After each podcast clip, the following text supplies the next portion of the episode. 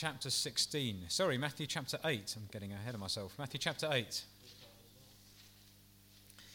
It really is good to see you all. Um, I had it in my head that the service started at 10 o'clock. So I was looking around the room at 10 thinking, well, there's only about five people here. So you must have heard it's me and you've all gone somewhere else. Um, and uh, anyway, you're all here now, so that's super.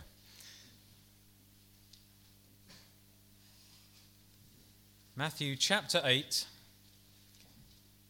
And I'm going to read from verses 18 through to 27.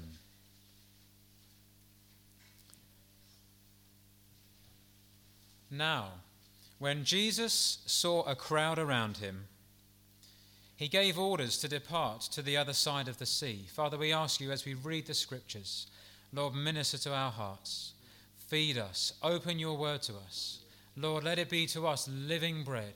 Let it be to us living and active, sharper than any two edged sword. Father, write your word upon our hearts. Give us ears to hear what the Spirit is saying, we pray. Amen. Amen. Then a scribe came and said to him, Teacher, I will follow you wherever you go. Jesus said to him, The foxes have holes, and the birds of the air have nests, but the Son of Man has nowhere to lay his head. Another of the disciples said to him, Lord, permit me first to go and bury my father. But Jesus said to him, Follow me, and let the dead bury their own dead, or allow the dead to bury their own dead. When he got into the boat, his disciples followed him. And behold, there arose a great storm on the sea, so that the boat was being covered with the waves. But Jesus himself was asleep. And they came to him and woke him, saying, Save us, Lord, we are perishing. He said to them, Why are you afraid, you men of little faith? Then he got up and rebuked the winds and the sea, and it became perfectly calm. The men were amazed and said, What kind of man is this, that even the winds and the sea obey him? Praise the Lord. The thing which I have on my heart to share with you this morning is to take a look at this I suppose, very well known, very familiar um, account from the Word of God of the disciples uh, going into the boat with the Lord and going across the Sea of Galilee. And, and all that befell them and all that the Lord did um, as they took that journey. And what I propose to do, God willing, is to actually look at all three gospel accounts where this story is recorded. Um, it, it, occurs in Matthew, Mark, and Luke. And um, the first thing to say about that is that each of the Gospels brings out slightly different details as to what happened. And it's really good for us to understand that where we see a, an account repeated in different Gospels, and particularly where the details are different, that is not because they are there to contradict one another, but rather they are there to amplify one another. Do you understand that? Please don't think, oh, this doesn't quite, Matthew says something different to Mark. There must be a problem. Not at all. And this is a very common thing. Any, any witnesses to a particular event or a particular scene will see it from their own perspective. Uh, something particular about it will be impressed on them. And of course, in this instance, the Holy Spirit Himself uh, draws certain details through each of the folk who are involved and who are there.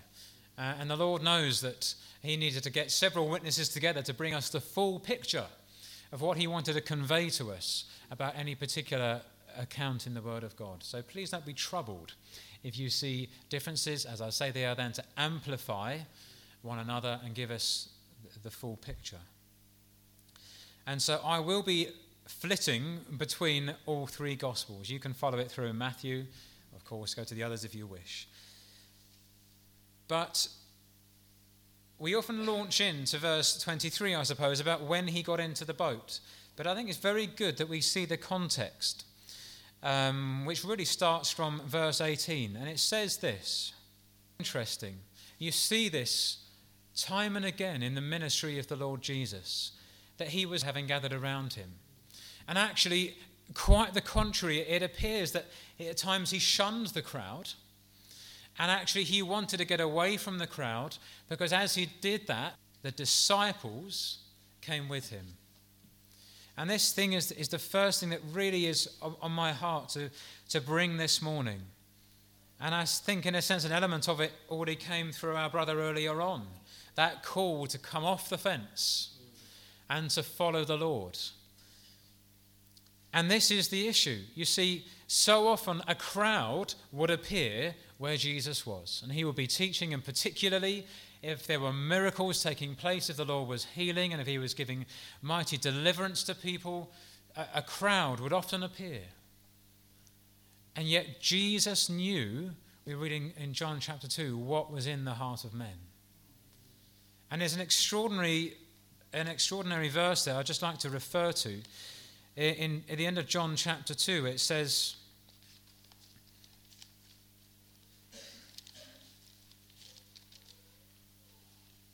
When he was in Jerusalem, this is verse 23, in Jerusalem at the Passover during the feast, many believed in his name, observing his signs which he was doing. Notice why they believed. They observed the signs. But Jesus, on his part, was not entrusting himself to them, for he knew all men. By concerning man, for he himself knew what was in man.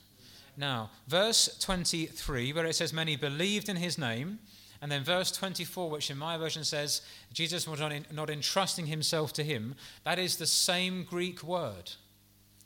It's quite extraordinary. So you could read it like this Many were committing themselves to Jesus, but Jesus wasn't committing himself to them. Or you could even say, Many believed in Jesus, but he, on his part, did not believe in them. And this, I think, is a striking thing. You know, we, we, we perhaps often have the focus do you believe in Jesus? And of course, that's an important question. But I'd like to suggest to you the bigger question is does Jesus Christ believe in you? And the thing is, we believe in what we, we deem to be real, don't we?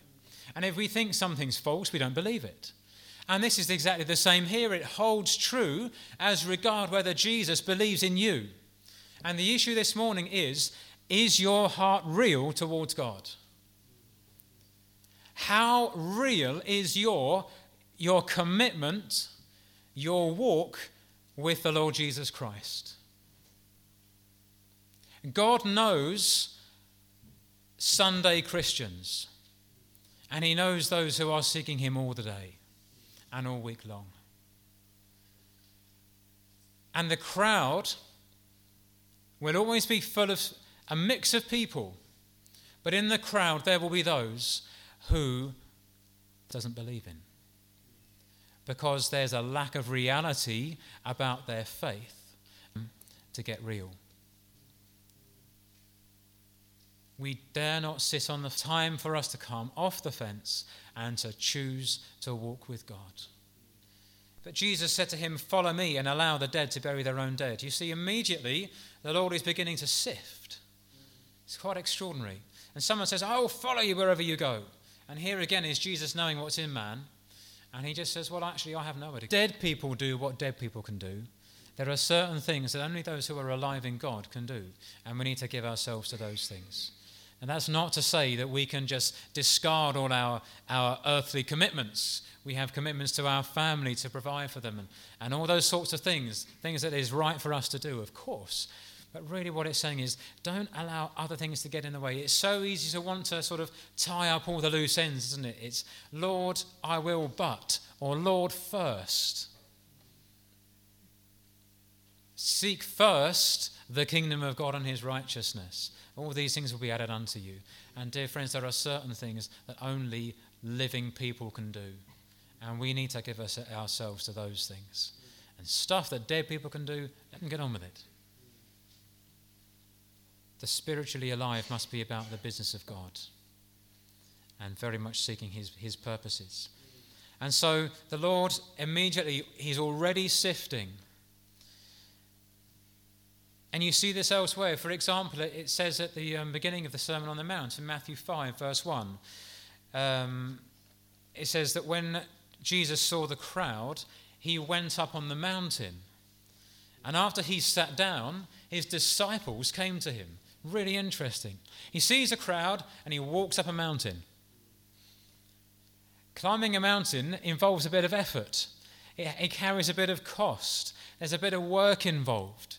And what's the point? It separates the crowd from the disciples. And Jesus always wants to do this.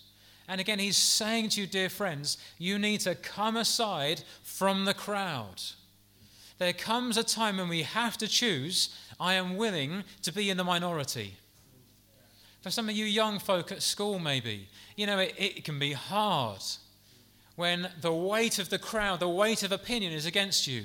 But there's a time when God says, now it's time to come aside. It's time to be willing to step aside from the crowd and come with me. Dare I even say it? There comes a time we have to be willing to step aside from the crowd in the house of God, in a sense. Or should I say, what we call the church, in the general sense of the word. And come aside and follow the Lord Jesus.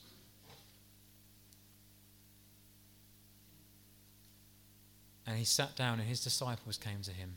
Isn't that lovely? And so we are here in verse 23. When he got into the boat, his disciples followed him. And so this separation has now come between the crowd and the uh, disciples. Let me just say as well uh, the context in, in Mark is, is very similar. But the, if you like, the sifting that goes on, uh, we see that this episode followed, uh, as given to us in the, in the Gospel of Mark. Jesus had been teaching in parables. And, uh, and, then, and then we get this account of them crossing the Sea of Galilee. And it's so interesting here again. It says, I'm just reading to you now from Mark 4, verse 33. With many such parables, he was speaking the word to them so far as they were able to hear it. And he did not speak to them without a parable, but he was explaining everything privately to his own disciples.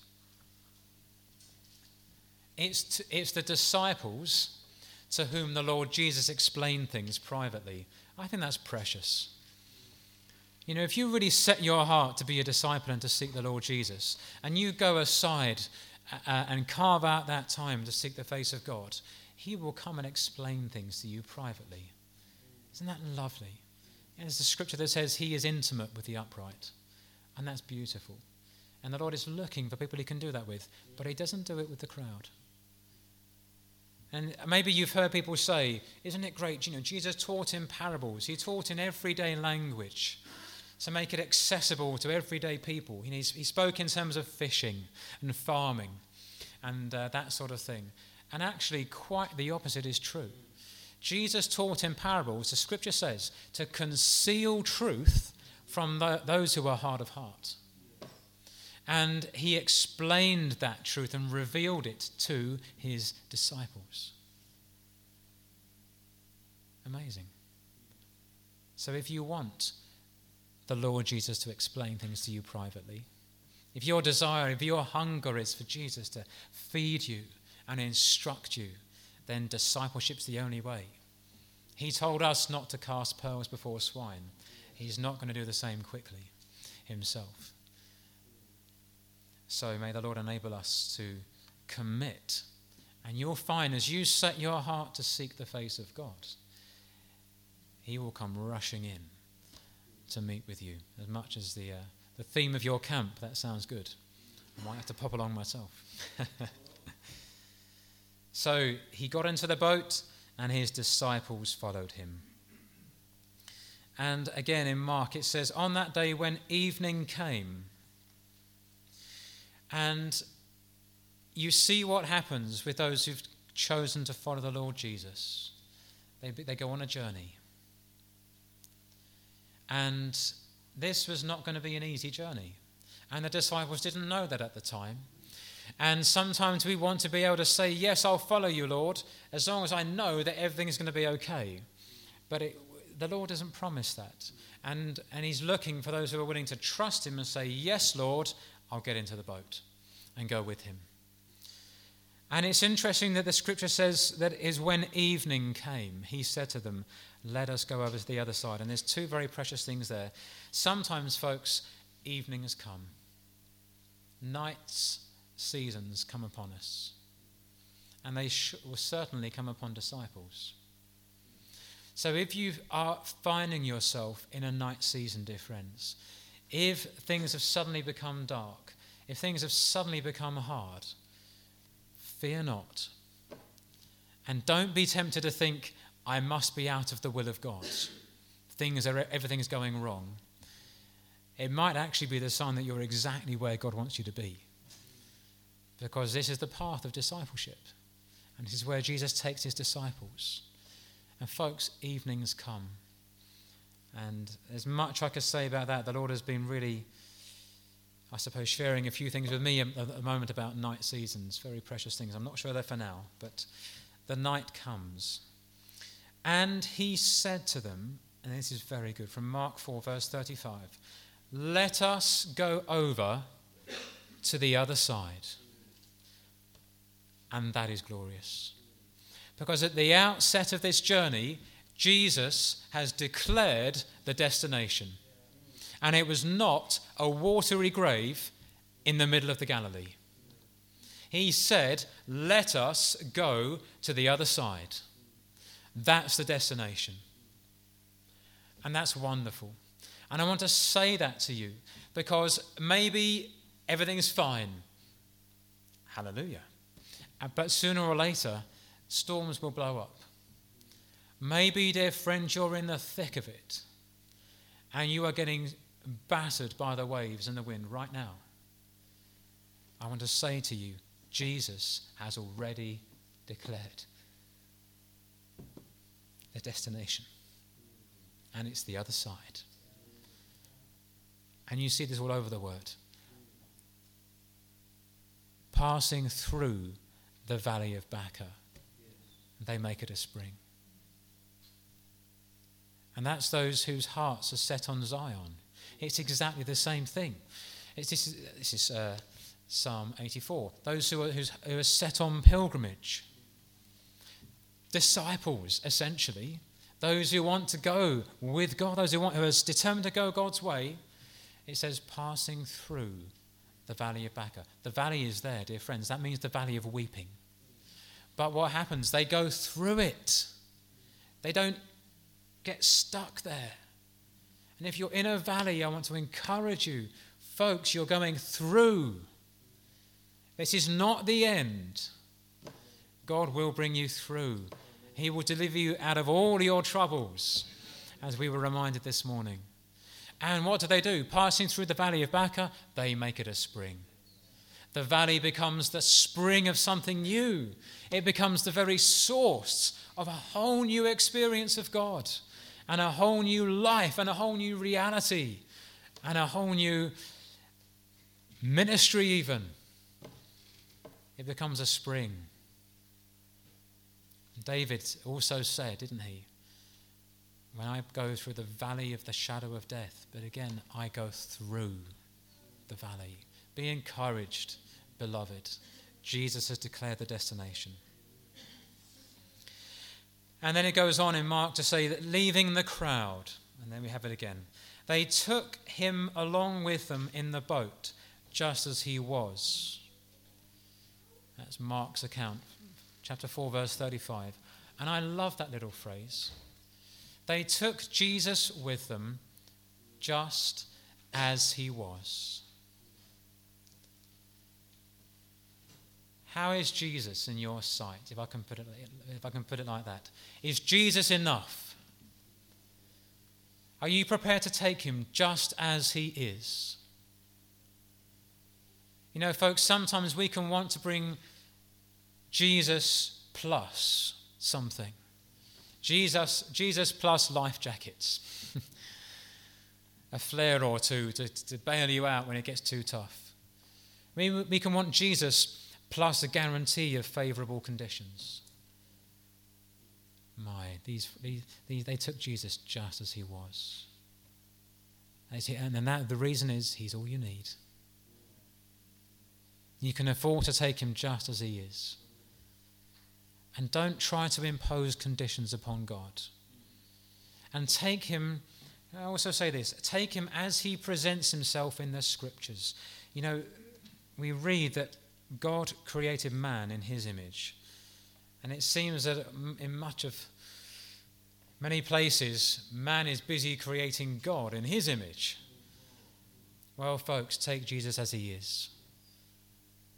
Do take the Jesus of the Bible, won't you? And be very aware of anybody who tries to present to you a different Jesus. Have nothing to do with it. Take him just as he is.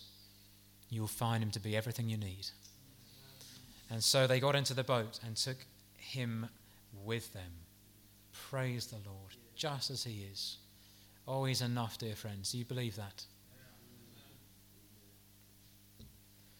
And behold,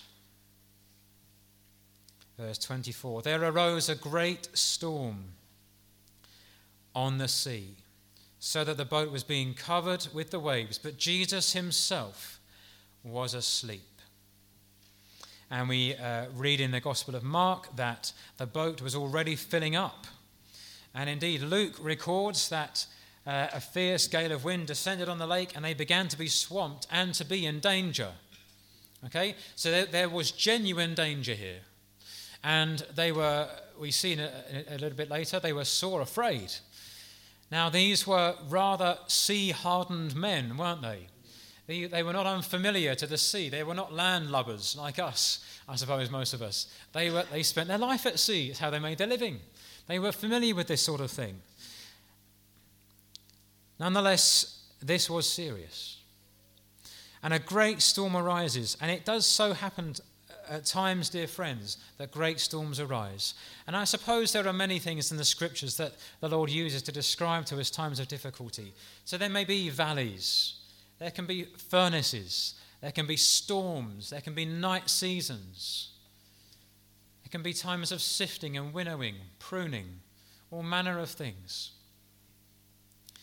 Uh, but the storm blew up, uh, and I suppose that part of the, the, nature of this, this kind of storm, I understand. I've not been to Israel, um, but in this, on the Sea of Galilee, the storms could descend very fast and blow up very quickly. So suddenly you find yourself overtaken by something. And, it, and we read that Jesus himself was asleep. Do you feel like Jesus is asleep to your situation? Now, Jesus, in his humanity here, was asleep. But we read, don't we, that he who keeps you will not slumber. And he who keeps Israel will neither slumber nor sleep. But it can appear to us, beloved, that he is. Because there are times when God is silent. And may I say to you gently, just because God is silent, it doesn't mean he's deaf. He may choose for a time to say nothing at all. He may seem to be asleep. He may seem to be oblivious to your circumstances. He may appear to be unaware of the gravity of your situation. He's not.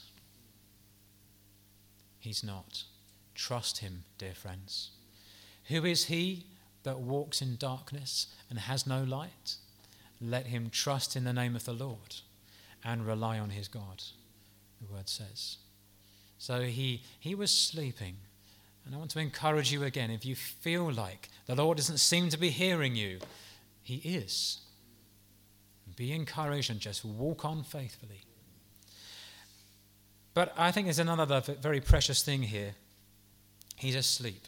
He was entirely unfazed by the situation. Think it's tremendous.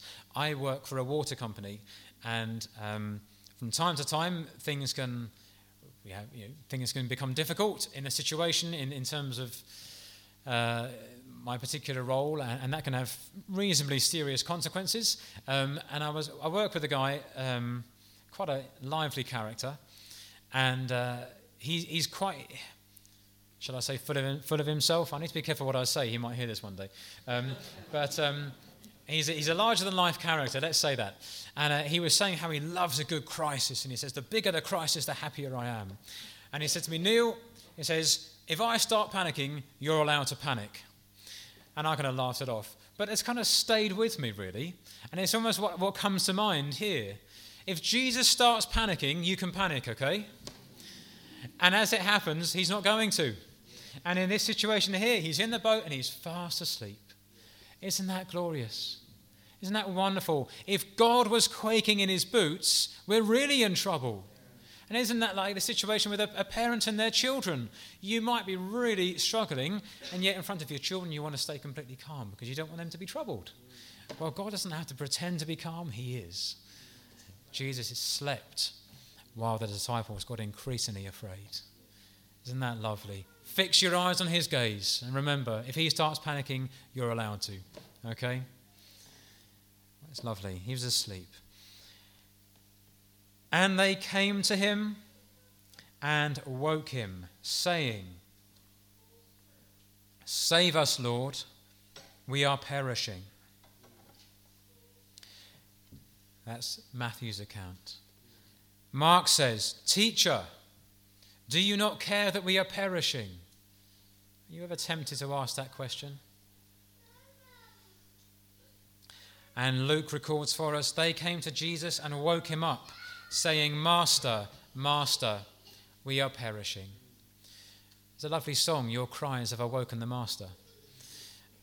And interesting, they got to a point when they cried out. And I just wonder, the disciples, uh, familiar as they were with the sea, not unaccustomed to the occasional storm.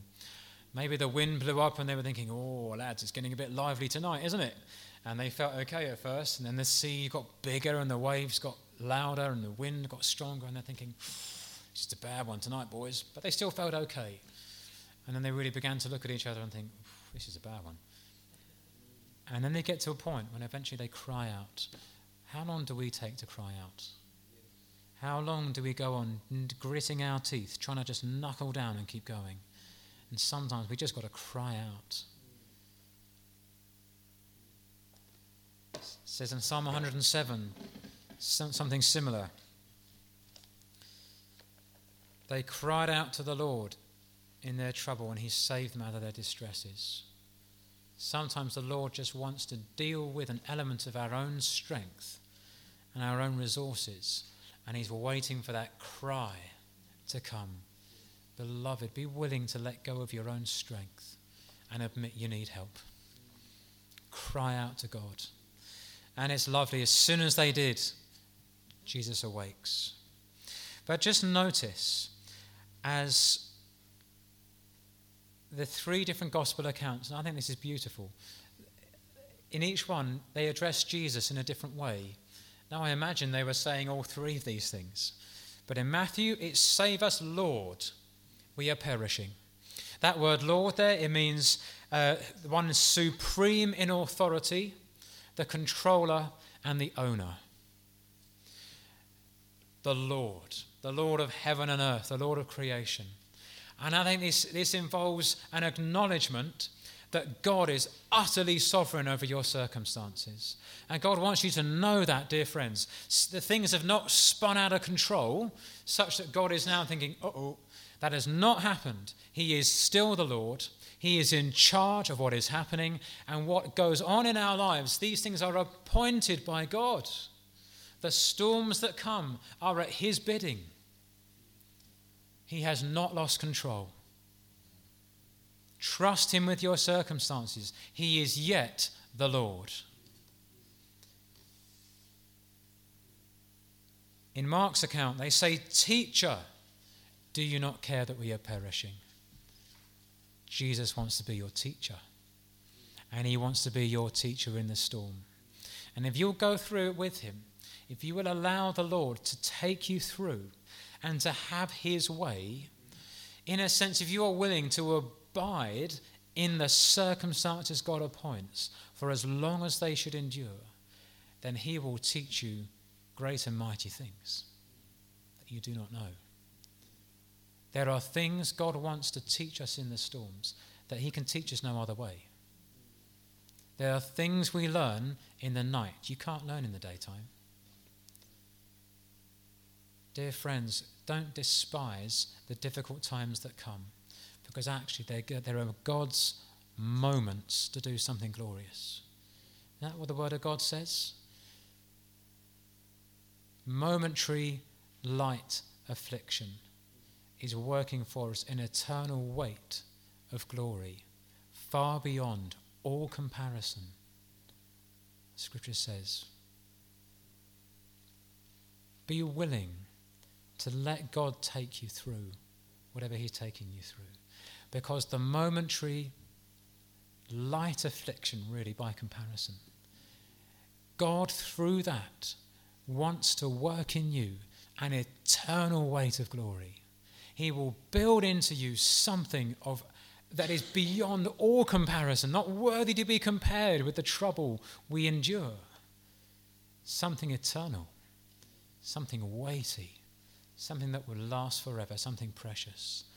And I think this is already reflected in this and saying, Teacher, because he wants to teach you. Allow the teacher to, to teach you the lessons that we need to learn. And there are very precious things. You know, God can turn, again, the storm and the night into the most precious place. And then in Luke, they woke him up saying, Master, Master, we are perishing. And this means a, a, chief, a commander, overseer, one who stands in authority over us. And it's used very much in the scriptures if you have a quick scan through a concordance or whatever in the New Testament. This word always, or very often, comes up with in the context of a slave and a master the context of a servant and a master. And in these sorts of times, you know, the Lord really wants to sort out who our master is. Again, just if I may call our mind back to that word from our brother earlier about no one can serve two masters. You see, the storms have a knack, or may I say, the Lord wants through the storm to just deal with certain things that are masters over us and ought not be. It has a way of making us choose. And indeed, uh, doesn't the scripture say, All things are lawful for me, but not all things are profitable? All things are lawful, but I will not be mastered by anything. And there can be even things in our lives, folks, they're, they're, they're actually lawful. they're just not profitable. There can be things that we end up giving our lives to that occupy, occupy far too big a place in our life. And it's not inherently sinful, it's just God is saying, right, I want to be your master. And these other mini masters that have just got a bit too much of your time and a bit too much of your attention, a little too much of your affection, they need to go now. And I want to become your master. And you know, Jesus does this by degrees. If he did it all at once, we'd be shattered. But he's so gentle, he is so forbearing, he's so gracious. Uh, but as each thing comes, the Lord just deals with the mastery of other things in our lives that we might be increasingly His and His alone, serving only one master. Isn't that lovely? All the Lord wants you to know, all that He wants to do in you and accomplish in you through these things, and it comes out here in the way the uh, disciples call on His name. And then Jesus arises and this is very, very special, this. Matthew 8, verse 26. He said to them, Why are you afraid, you men of little faith? Then he got up and rebuked the winds and the sea, and it became perfectly calm. It's given specifically in this order in the Gospel of Matthew. It's the other way around in the other two. Now, I think that Jesus said this to them both before the storm had died down and after, actually. But I want you to take it as it is, and I want to focus on this as it's given to us in, in Matthew's Gospel. That before the storm had finished, Jesus says, Why are you afraid? You men of little faith.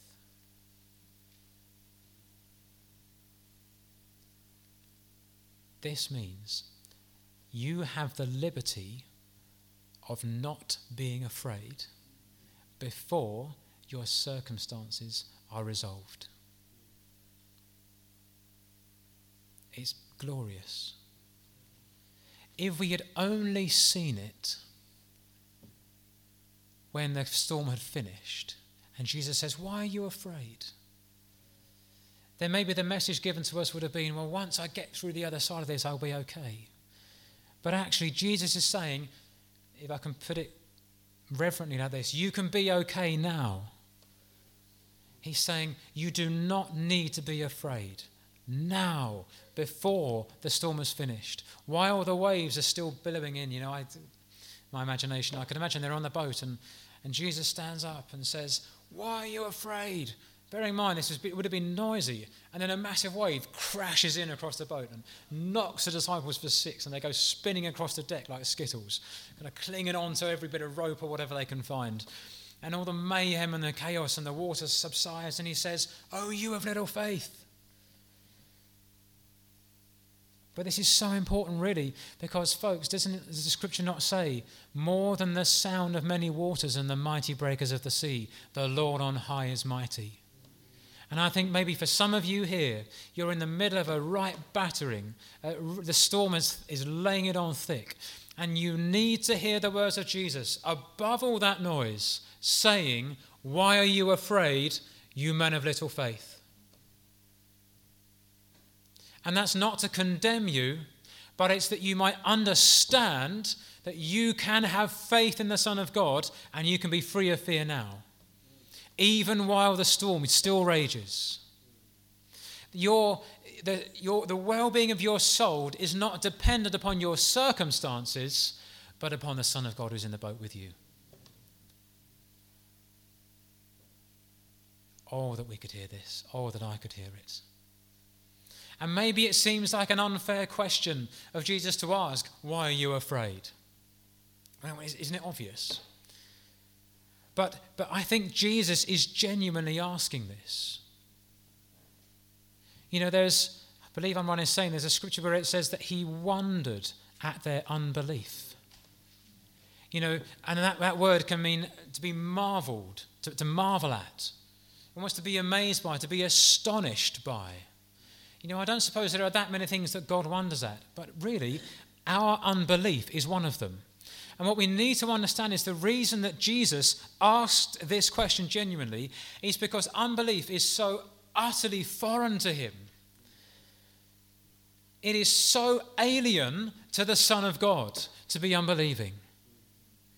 Because he sees things as they are. His fellowship with God the Father is such. He is so close to God the Father is now, was upon the earth then, in such perfect fellowship, he saw God as he really is. Scripture says, isn't it, the Lord sat as king at the flood. Jesus knew that, so he wasn't worried about a small storm. Do you see? Because he, he had such a, a beautiful and a complete revelation of God, and because he had learnt the, the secret of being able to fix his eyes upon God and not the, and not the storm, he was perfectly at calm. And so he asks them genuinely, Why are you afraid? My dear friends, God wonders at our unbelief. If only, and I preach to myself, we could see God as he really is. Think about Elisha, 2 Kings 6, and the army of Aram coming in. They're surrounded on the mountains by this army out for Elisha. An army out after one man. He caused them such trouble and mayhem spilling all their secrets to the, uh, to, the, uh, to the kings that he was prophesying to. And so the army comes out after him, and, and his servant is quaking in his boots, terrified, saying, What shall we do? And what does Elisha pray? Oh Lord, I pray, open his eyes that he may see. If our eyes were open to see,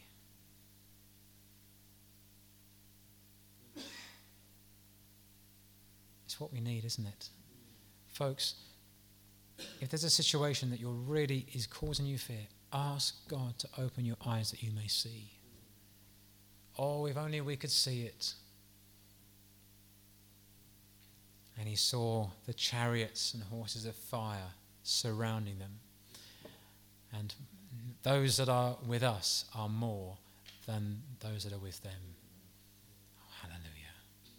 He who is with you is more than your circumstances. He who is with you is more than your storm.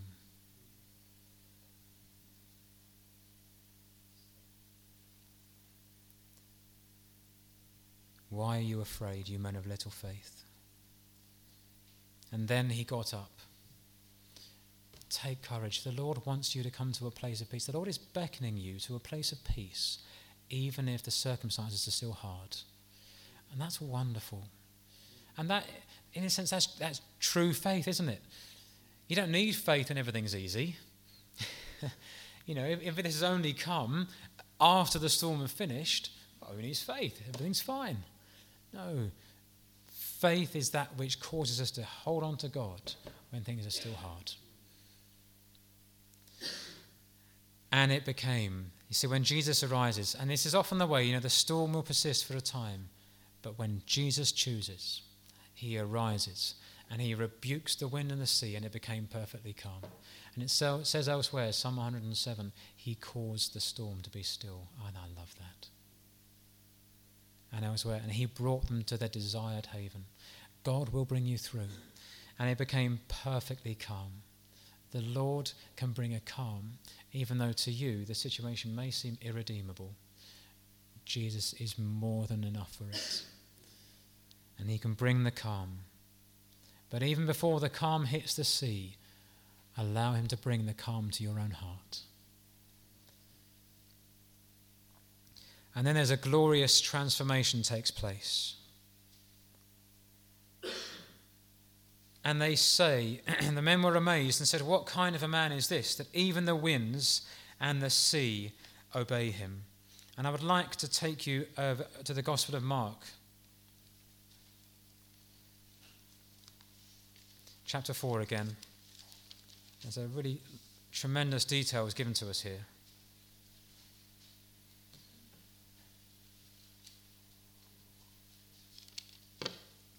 So, verse 40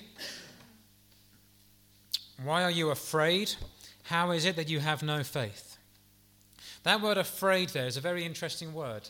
It's a Greek word that only crops up three times in the scriptures here, then again in the Gospel of Matthew, and finally in the book of Revelation. There's a similar word related to it um, uh, to do with timidity.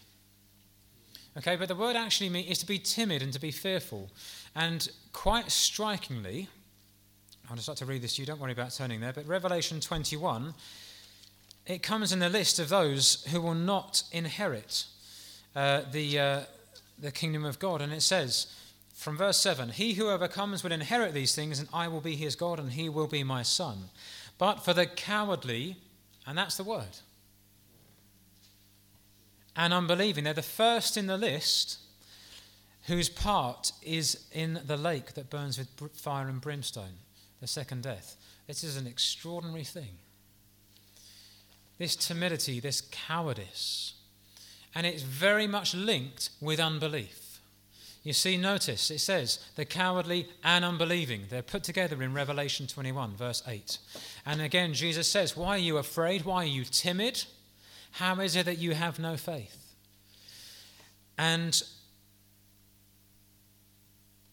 And that there's one, um, one Bible dictionary that describes it or explains it as the kind of timidity that ultimately leads to denying the Lord and apostatizing. And we do need, dear friends, in such days as these, to allow the Lord to have his way with us and to deal with unbelief and to strengthen our faith so that we will follow him because if we are not believing, if we, if we are disbelieving in our hearts, the result of that is disobedience. And at the least, we risk straying from the Lord. And He will restore us if we do indeed turn.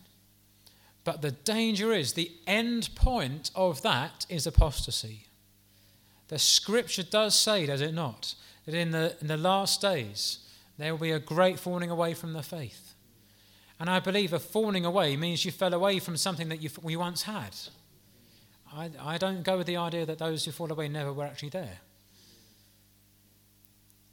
Okay? So we need to, to be those who are not unbelieving.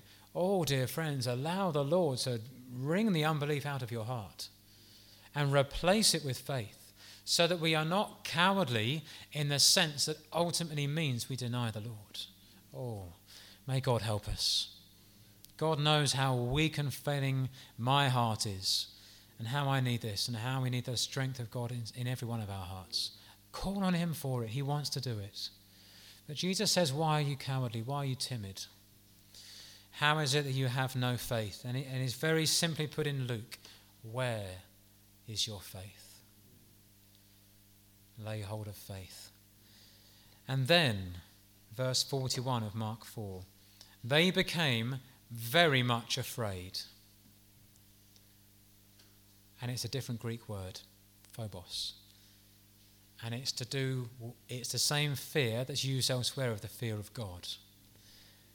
And this is tremendous. They actually, the, uh, the Greek there is uh, phobia, phobos, doubly afraid.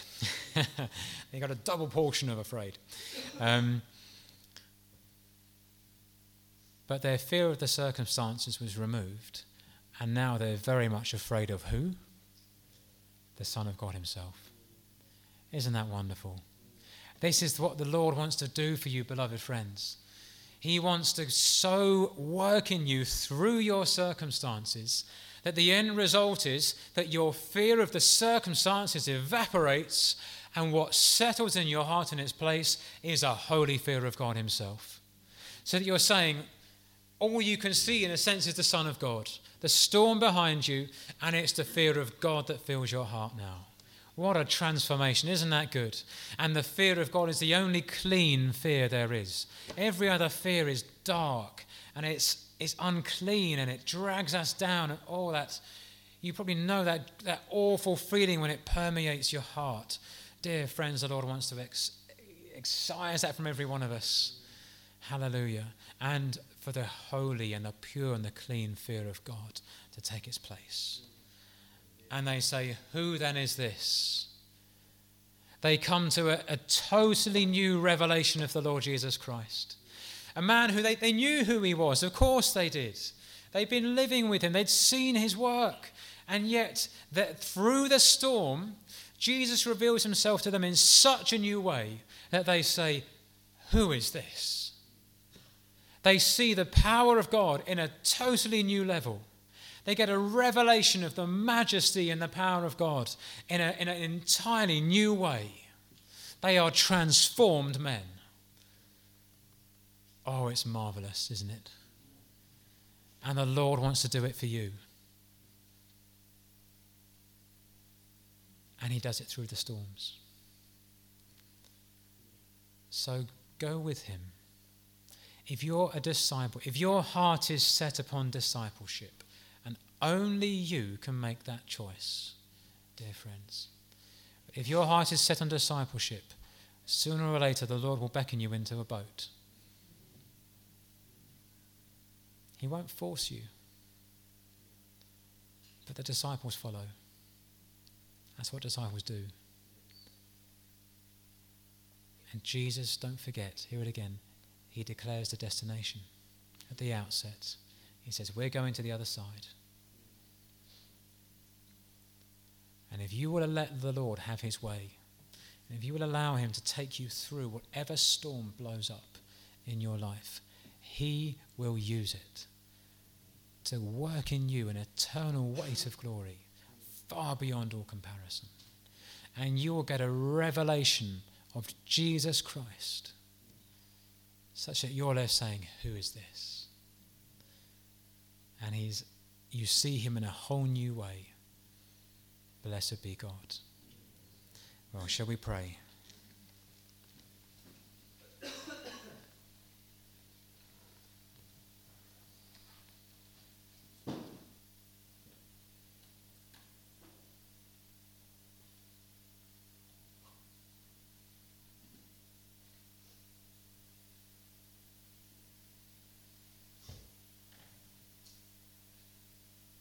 Lord Jesus, how we love you how we thank you for your perfect dealing with your people.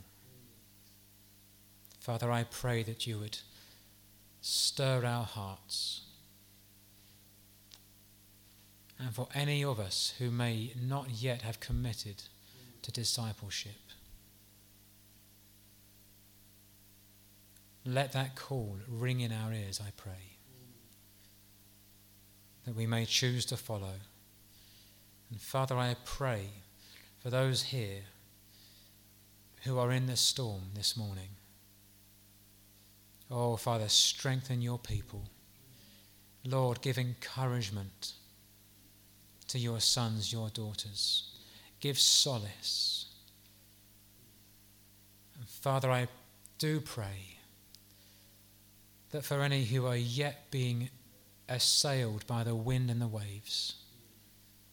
Even if the sea is not yet calm, Lord, usher your calm into their heart, I pray.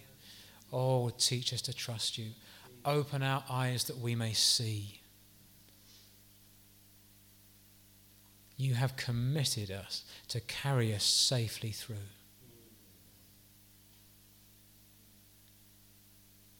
And we pray that you will be able to work in us that eternal weight of glory. For your glory, something beyond all comparison. Lord, deal with our unbelief. And would you fill it with the faith of the Son of God? May we put our hand bravely in yours and follow you through every step. So we commit ourselves to you. And we ask you to part us with your blessing and your safekeeping. And teach us as we go on with you through this week in Jesus' precious name. Amen.